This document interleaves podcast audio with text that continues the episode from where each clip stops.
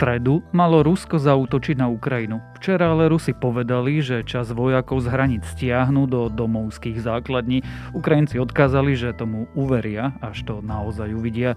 Dnes sa pozrieme, čo sa momentálne na Ukrajine deje a aké sú scenáre vývoja. Je streda 16. februára, meniny majú Idy a Liany a dnes by sa počasie malo meniť, objaviť sa môže slnko aj sneženie. Najlepšie je, ak sa pred cestou hoci kam pozriete von oknom. Denné maxima by sa mali pohybovať medzi 4 a až 12 stupňami. Špeciálne si však dávajte pozor na horách, kde sa môže objaviť aj výchrica.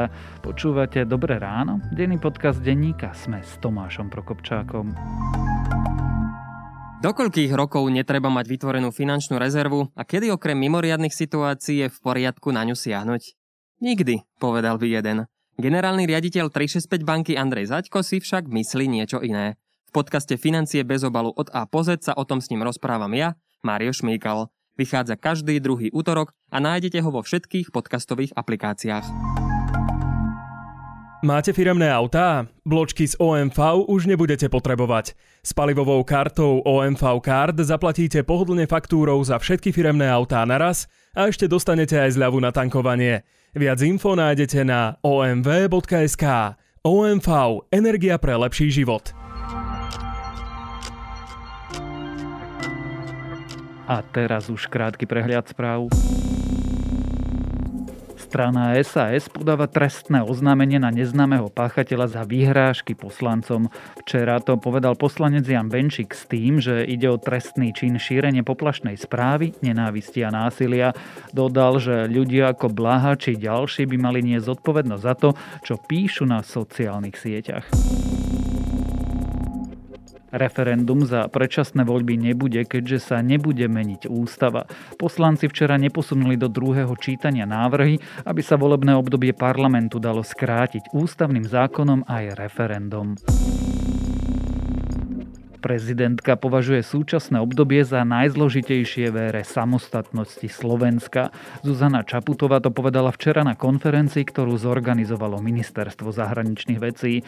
Vyčerpanie z pandémie doplnili ešte aj obavy z možnej vojny.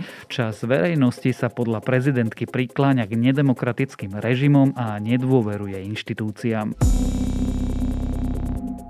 Rusko včera tvrdilo, že stiahne čas svojich jednotiek na ukrajinských hraniciach naspäť na domovské základne. Zároveň však v regióne pokračujú rozsiahle cvičenia, ktorých sa zúčastňujú všetky vojenské okruhy, flotily aj výsadkové sily. A ak chcete na dnes nejakú dobrú správu, zadívajte sa na nočnú oblohu. Po niekoľko nocí na nej nájdete kometu Borely. Nachádza sa v súhvezdí Barana a na jej pozorovanie budete potrebovať ďalekohľad, ale stačí aj menší. Kométu objavil v roku 1904 Alphonse Louis Nicola Borelli a jej obežná doba je takmer 7 rokov. A ak vás správy zaujali, viac nových nájdete na webe Deníka Sme alebo v aplikácii Deníka Sme.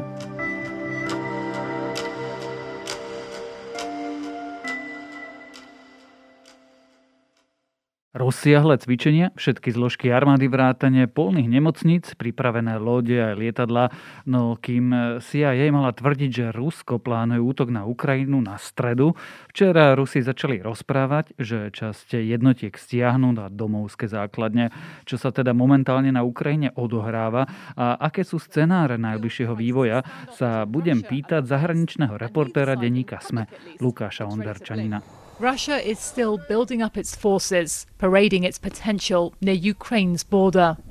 So much so that Western governments are saying an invasion could be launched within days now. The war warnings coming thick and fast. So Volodymyr Zelensky has addressed the nation, assuring Ukrainians their country is confident, stronger than ever, that Russia is trying to scare them, but they won't succumb. Lukáš, tak nám povedz rovno, ako to vyzerá práve teraz a práve teraz je útorok podvečer na Ukrajine. Tá situácia je tam pomerne chaotická aktuálne z dôvodu, že stále nevieme, čo bude nasledovať v najbližších hodinách a dňoch. Rusko dneska teda prislúbilo, že čiastočne stiahne niektoré vojska z ukrajinských hraníc a že vlastne ukončí časť cvičení. Nevieme zatiaľ veľmi, v akej miere to bude. Vieme, že napríklad v Bielorusku sa naďalej plánuje najbližší týždeň pokračovať v tých cvičeniach. Niektorí pozorovatelia vravia, že tanky a nejaké vozidla sa stiahujú tam z oblasti Krymu a možno skôr juhu Ukrajiny. Takže zatiaľ sú to skôr také náznaky, že sa môže niečo zmeniť a že môže dojsť nejakej deeskalácii, ale ako povedal aj samotný minister zahraničných vecí ukrajinský Dmitro Kuleba, až keď to uvidí, tak uverí. Takže zatiaľ stále vlastne nevieme vyhodnotiť, čo sa môže v najbližších hodinách a dňoch stať. Faktom je, že teda Rusko je zatiaľ otvorené nejakému dialogu. V útorok bolo stretnutie nemeckého kancelára Olafa Scholza s Putinom a o nejakom dialogu minimálne sa tam dá hovoriť, čo je v podstate nejaký pozitívny náznak, že nie je to nejaké úplné odstrihnutie sa od nejakých komunikačných kanálov a tí západní diplomati sa to vlastne v posledných dňoch snažia celé zachraňovať a tie telefóny zvonia aj v Kieve, aj v Moskve. Takže je to veľmi intenzívny dialog posledných niekoľko dní. Ostaňme ešte v rovine faktov, teda na satelitných záberov sme videli jednotky, videli sme dokonca logistickú prípravu nemocnice, komunikáciu, a zásobovanie. Čo tie zábery hovoria teraz? Vidíme tam presun, alebo lepšie povedané odsun tých jednotiek? Ako som hovoril, zatiaľ to je vo veľmi malej miere a samotný Vladimír Putin hovoril, že to nie je napríklad na ňom to rozhodnutie, čo sa bude meniť a ako sa to bude vyvíjať. Takže to, že sa zatiaľ stiahuje časť nejakej armády je veľmi malá, pretože podľa tých posledných odhadov a satelitných snímkov tých vojakov je celkovo okolo 140 tisíc v okolí ukrajinských hraníc. Takže zatiaľ to veľmi nevieme vyhodnotiť ani z tých satelitných snímkov. Samozrejme, ono to trvá a ten prísľub je v podstate čerstvý niekoľko hodín. Takže to, či sa budú naozaj tie ruské jednotky stiahovať nejako masovejšie, zrejme uvidíme v najbližších hodinách až dňoch. Zároveň ale teda v ruských médiách a v ruskej propagande nevidíme zmenu retoriky. Tá retorika v tých ruských médiách je možno troška iná, ako by sa dalo očakávať e, v prípade tej invázie, o ktorej sa vlastne hovorí už dlhšie, pretože e, tá ruská propaganda má také nejaké v podstate typické znaky práve v prípadoch, keď dochádzalo k nejakým vojenským konfliktom v minulosti. Ale teda niektorí to vnímajú ako víťazstvo, že aj keby sa tie jednotky stiahli, takže vlastne Rusko ako keby dosiahlo, čo chcelo. Ja som včera videl nejaké správy od šéf-redaktorky RT, čo vlastne byla Russia Today, štátny kanál, ktorý v podstate patrí k takým propagandistickým kanálom ruského režimu, ktorá vlastne tvrdila, že ukrajinská ekonomika je v troskách, čo je vlastne potešujúce. No to takto povedal, že ju to teší a tanky odchádzajú, ale keď to bude potrebné, hoci kedy sa môžu vrátiť. Takže tie ruské médiá stále ako keby fungujú s tým narratívom, že tá situácia a reakcia na ten agresívny západ, ako je to často prezentované, môže hoci kedy prísť, ale vo svojej podstate nie je to úplne možno až také bytie do útoku, ako sme to videli v prípade Krymu alebo v prípade obsadenia Donbasu. Ty už si to naznačil, ale privádza ma to logicky k otázke, čo teda Rusi chcú? Čo je cieľom tohto všetkého? Je to taká zmes možno motivácií, ktoré má buď Vladimír Putin, alebo teda jeho režim. Je to pomerne ťažké dešifrovať v týchto posledných týždňoch a dňoch. Primárne analytici teda hovoria o tom, že Rusko chce zastaviť takúto integráciu Ukrajiny na západ.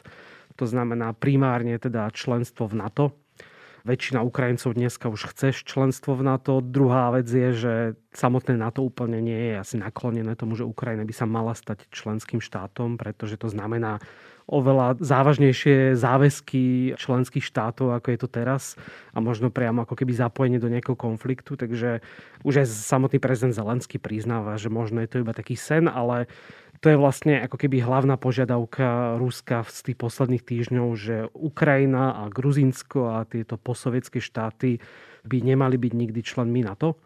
Čo už iba tá samotná logika, že im kvázi rozkazuje vlastne problematické a tak to vníma Západ.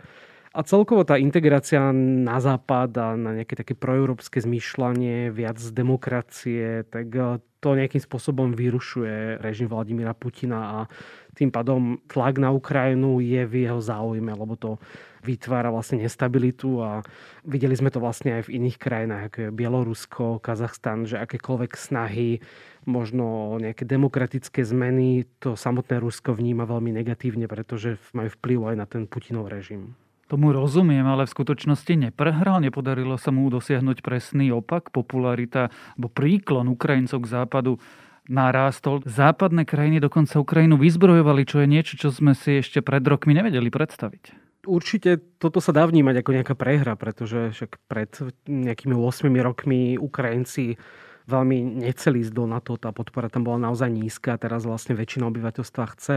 To znamená, že tie kroky k tomu spejú, čo je možno také prekvapivé a na to by asi skôr vedeli odpovedať nejakí analytici, ale na druhej strane pre neho je dôležité aj to, čo on prezentuje domácemu publiku a celá táto situácia, čo sa teraz odohráva na Ukrajine a teda e, v Európe a podobne, sa z pohľadu Ruska dá prezentovať aj v pozitívnom pohľade a to teda najmä konkrétne vo vzťahu k Spojeným štátom, pretože posledné týždne stále počúvame, že Rusko pripravuje útok. Američania predpokladáme teda vychádzajú z nejakých satelitných snímkov, z tajných služieb a ani samotná Ukrajina často tie informácie možno nemá. A druhá vec, že tieto informácie sú používané ako nátlakový prostriedok e, Američanmi na Rusko, čo môže naozaj odvratiť ten útok a hovorí sa to ako jeden z takých hlavných argumentov, prečo vlastne oni ako keby líkovali v posledných týždňoch veľmi detailné veci, vrátane toho, že ten útok by napríklad mal prísť dnes, teda v stredu. Tým pádom by ako keby dosiahli to, že tomu vôbec nedôjde ale Rusi to môžu teraz prezentovať ako európsku alebo teda americkú propagandu. Už sa to deje, aj e, RT to viackrát dneska spomenulo, že Američania iba strašili a je to najväčšie zlyhanie americkej propagandy za posledné roky a tým pádom ten efekt čiastočný je úspešný, pretože ešte viac to spochybní Spojené štáty v očiach Rusov a v podstate často aj v očiach ľudí na západe. Ja si myslím, že aj na Slovensku tie nálady budú ešte skeptickejšie voči Spojeným štátom, pretože tá taktika je taká neštandardná. A to, že či bola správna, to sa možno dozvieme o 10 ročia. To je tá propagandistická rovina, ktorá možno nezabrala na Ukrajincov, ale zabera na Rusov a prípadne iných priateľov Ruska. Je tam aj tá ekonomická rovina. Ty si naznačil, že niektoré ruské médiá tvrdia, že sa podarilo zničiť Ukrajine ekonomiku? Podarilo? Nepovedal by som, že sa podarilo zničiť, ale tá panika alebo možno ten chaos, ktorý vznikol ohľadom tej možnej invázie, poškodil bežných Ukrajincov. Čo samozrejme, keby došlo k samotnému nejakému útoku, tak by to bolo určite horšie ale to, že sa v jednom momente stiahla väčšina európskych a amerických diplomatov z Kieva, slovenskí diplomati, alebo teda hlavne rodin diplomatov odišli aj z Užhorodu, tak e, tá Ukrajina alebo ukrajinská vláda vníma ako veľmi prehnané. Ono to vytvorilo takú neistotu. Množstvo leteckých spoločností zrušilo vlastne lety alebo prestali preplácať poistky takže ukrajinská vláda musela zakročiť a slúbila, že bude preplácať napríklad to poistenie. Takže naozaj to vytvorilo takú neistotu a to ekonomike neprospieva, lebo kto bude chcieť investovať do krajiny, kde sa takéto niečo opakuje raz za pár rokov. Takže tá panika troška minimálne v očiach Ukrajincov je taká akože vnímaná dosť kriticky, že aj západné médiá, aj politici často preháňajú, ale neviem si zase predstaviť, aké by to bolo, keby naozaj k tomu útoku došlo. Aké sú teraz scenáre vývoja je streda. Americké tajné služby hovorili, že v stredu by mal nastať útok. Ak noci nastal, tak my o ňom ešte nevieme.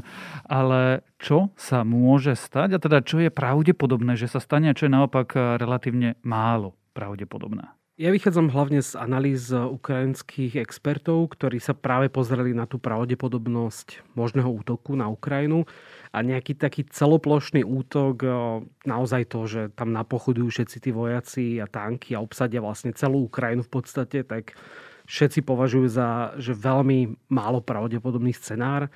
Aj samotný boj o Kiev je veľmi málo pravdepodobný. Poprvé by to logisticky náročné, lebo je to veľké mesto. Je tam akože možno ani taký dobrý prístup. Je tam veľa odhodlaných ľudí, ktorí sú ochotní možno bojovať. Armáda má určite lepšiu stratégiu v Kieve a bolo by to veľmi drahé, logisticky náročné a aj ťažko možno ospravedlniteľné pred ruským ľudom zo strany teda Vladimíra Putina. Nie je tam taký ten argument, že prečo sme vlastne zautočili. Čo ale sa hovorí ako jeden z tých pravdepodobnejších scenárov, tak je nejaká zmena situácie na Dombase. A teda konkrétne v tých separatistických republikách, ktoré dneska sú vlastne pod kontrolou separatistov, ktorí sú otvorene podporovaní Ruskom.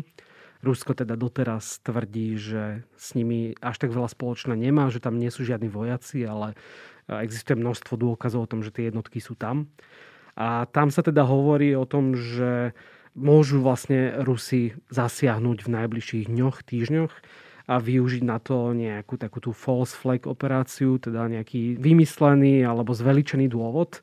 A vidíme to aj čiastočne v médiách, pretože aj v útorok e, Vladimír Putin priamo otvorene hovoril na tej tlačovej konferencii s Olafom Šolcom o genocíde na Dombase voči ruskému obyvateľstvu. Takže naozaj veľmi tvrdé slova. No ale je tam nejaká genocída? Prebieha tam? Nejaké zabíjanie?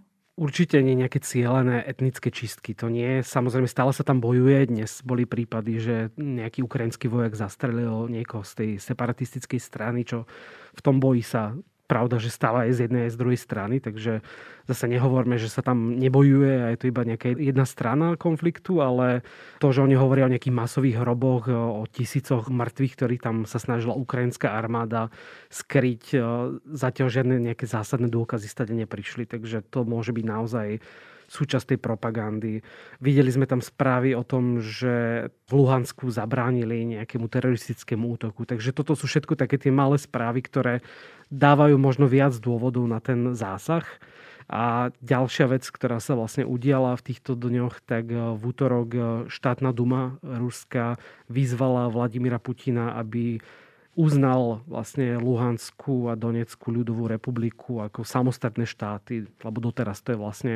Oni uznávajú nejakú formu tej existencie, ale neuznávajú to ako samostatné štáty. A to by vo svojej podstate znamenalo krach tých rokovaní, tých minských dohôd a vrátili by sme sa na začiatok a v tom prípade by napríklad Rusko mohlo byť povolané na ochranu územia, tak ako sa to stalo napríklad v Bielorusku, že naozaj by tieto republiky požiadali o pomoc a armáda by tam mohla prísť a potenciálne potom ďalej nejako expandovať do okolitých oblastí. Či už by to bol celý ten Donbass, lebo obsadená iba časť Donbasu, Prípadne jeden z takých scenárov, ktorý analytici často spomínajú, je vytvorenie koridoru smerom z Ruska na Krym po zemi pretože na Kríme je dosť veľký problém s vodou a práve dôvodom je to, že Ukrajina kontroluje zásoby vody smerujúce na ten polostrov. Takže boje o Mariupol alebo niečo také na juhu, na tom pobreží Azovského mora je skôr pravdepodobnejší scenár, aj keď stále teda hovoríme o nejakom scenári v prípade nejakej ďalšej eskalácie. Keby si ty mal si vybrať, alebo teda povedať, čo sa bude v najbližších dňoch a týždňoch diať, čo by to bolo? Ja si myslím, že na tom Donbase hrozí nejaká mierna eskalácia. Ten optimistickejší scenár by bol možno naozaj nejaká otvorená podpora, že Rusko sa bude hlásiť priamo k tomu, že tam vyšle svojich vojakov, aby vlastne chránili ruských občanov, lebo za posledné roky tam pribudlo pol milióna Rusov, keďže dostali ruské pasy.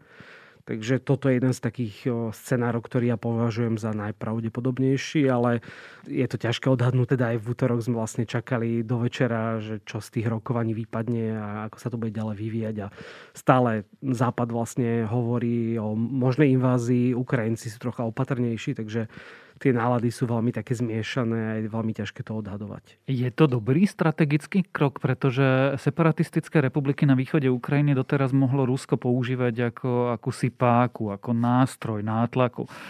Ale v okamihu, keď ich vlastne uzná, prípadne tam priamo vstúpi, tak tie republiky prestanú byť problémom Ukrajiny a budú problémom Rusov a už ich ťažšie môžu využívať na ovplyvňovanie politiky v Ukrajine. Áno, to je druhý pohľad na to, či sa to vlastne oplatí, takže to preto stále vrajme ako o jednom zo scenárov. skôr v prípade, že by možno chceli rozšíriť to územie alebo napadnúť možno nejaké ďalšie mesta, ale vo svojej podstate to vyhovuje Rusku tak, ako to je čiastočne. Dokedy bude táto kríza trvať? Na Ukrajine tá vojna trvá v podstate 8 rokov. Dnes síce hovoríme pomaly o novom konflikte, ale na Dombase sa stále bojuje s nejakými prestávkami 8 rokov, takže ten konflikt je čiastočne zamrznutý. A to isté sa môže stať aj s týmto, že tie ruské vojska v nejakej podobe budú stále v blízkosti hraníc tým pádom budú vytvárať tlak na Ukrajinu a fungovať v takej krajine, ktorá vlastne má stále vojska niekde na hraniciach, je o dosť ťažšie ako fungovať v krajine, ktorá nečelí takémuto nebezpečiu. Takže Môže to byť otázka týždňov, možno sa to celé deeskaluje za pár dní, ale môže to trvať aj niekoľko mesiacov, až tým pádom vlastne Ukrajina a aj samotný Západ možno spravia také ústupky, ktoré by za normálnych okolností nespravili a naozaj si povedia, že slúbime tomu Putinovi, že Ukrajina nebude napríklad členom NATO a jemu to bude stačiť ako nejaký ústupok. Ale to je teda už iba taký odhad. Tak uvidíme, budeme to spoločne sledovať už len preto, že ide o nášho bezprostredného suseda. O Ukrajine a o aktuálnej situácii na Ukrajine sme sa rozprávali s reportérom denníka SME Lukášom Onderčaninom. Porušte pravidlá výkonu. Porušte pravidlá fotografie. Porušte všetky pravidlá. Nová séria Galaxy S22 je tu a s ňou aj praktické pero S Pen a Nightography. Nový epický štandard nočnej fotografie. Predobjednajte teraz a získajte naviac bezdrôtové slúchadlá Galaxy Buds Pro a bonus k výkupu vášho starého telefónu až 200 eur. Dostupné na e-shope Samsung SK alebo v značkových predajniach Samsung. Ste pripravení porušiť pravidlá? Samsung.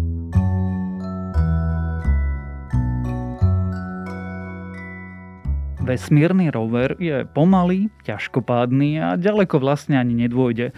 Tak prečo na iné planéty neposielame radšej drony a lietadielka a helikoptéry, ktoré by pokryli oveľa väčšie oblasti No už e, je to skrátka ťažké a ako veľmi ťažké vysvetľuje text lietadlo, ktoré by na Zemi nikdy nelietalo na BBC Future. A tento oddychový článok je môjim dnešným odporúčaním a to je na dnes všetko. Dávajte na seba pozor. Počúvali ste Dobré ráno? Denný podcast denníka Sme s Tomášom Prokopčákom a keďže streda, pripomínam, že dnes vychádzajú aj nové epizódy podcastov Zoom a Vedatorský podcast.